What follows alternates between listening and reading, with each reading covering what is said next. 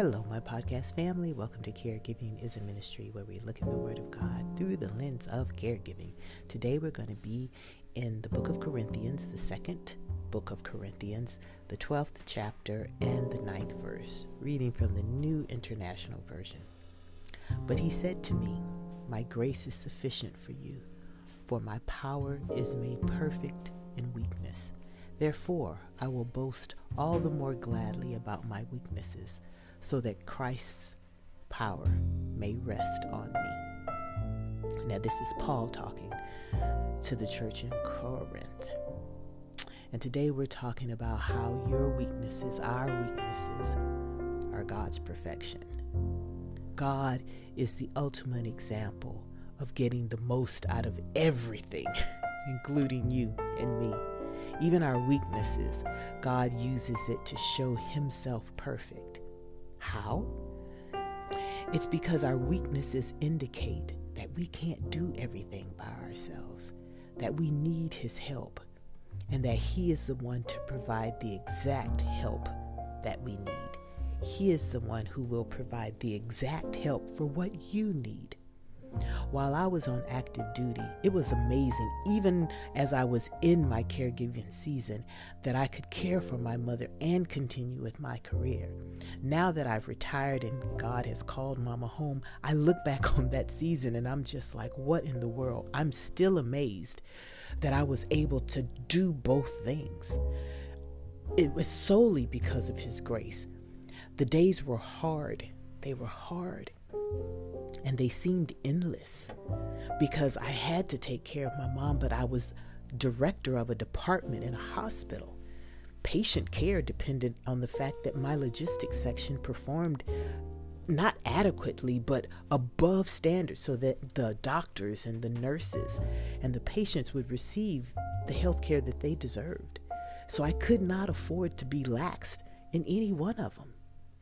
Not at all. But I was able to meet the demands of my job and the demands of caring for my mom because of Christ. Because I laid down my weaknesses of being self centeredness. We've talked about this, right?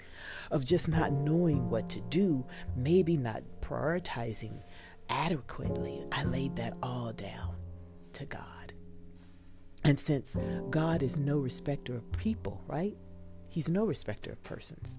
What he did for me and through me, he's willing to do for you and through you as well. He will turn your weaknesses into perfection. and it's not that all of a sudden you'll be great at doing whatever it is that you weren't great at before. But God has a way of starting to work things out. And so to the outside world, it will look like you have everything together.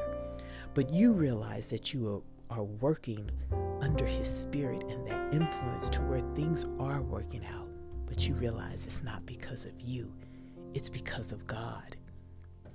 So today I invite you to change your perception on your weaknesses. We all have them. I want you to change your perceptive from an inability that you may have and take that inability and understand that that's exactly why and where you need to partner with God so that he can use your wit- your weakness and bring it to perfection to show his glory more clearly because everyone else can see your weaknesses too but they see you working through them and that they're not a hindrance but they're actually a propellant that helps you excel to go to the next level. And then that opens the door for you to have a conversation with them when they ask, How are you doing that? And that's when you say, By God's grace. You can do whatever it is you set your mind to do because God is the one who is working with you. What He requires of us, what He is asking of you, is for you to do what you can do, and then He will do what you can't because Christ's power rests upon you. Let's pray. We thank you, Father, for coming in and helping us where we fall short. And if we're really honest with ourselves, we fall short all the time because we're not perfect. Help us to realize that we're not perfect and to perhaps admit to ourselves that we can shine even in our imperfections. Not that we flaunt them, but that we understand that we have them and we bring them to you, not asking you to change them, but asking you to work through them so that this season of caregiving brings you honor and glory. That you work through our weaknesses so that we can become better parents, better spouses, better employees, better employers, better citizens, better neighbors. We asked you to do what only you can do. And in doing so, Father, show us what we can do. Show us what you have given us to do that that that we are tasked to do, that we are able to do. And then allow us to let go and allow you to do the rest. Help us to no longer look at our imperfections as a stain on our character, but instead help them help us to look at them as a reminder of how much we need you.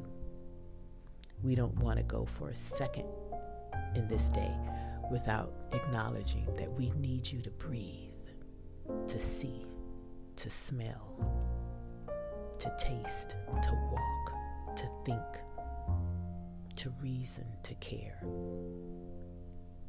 And we need you in this caregiving season.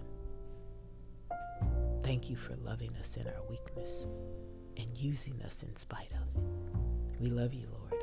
This we pray in the precious name of Jesus. Amen. All right, my podcast family, go and minister the act of caregiving in the name of Jesus. Bye.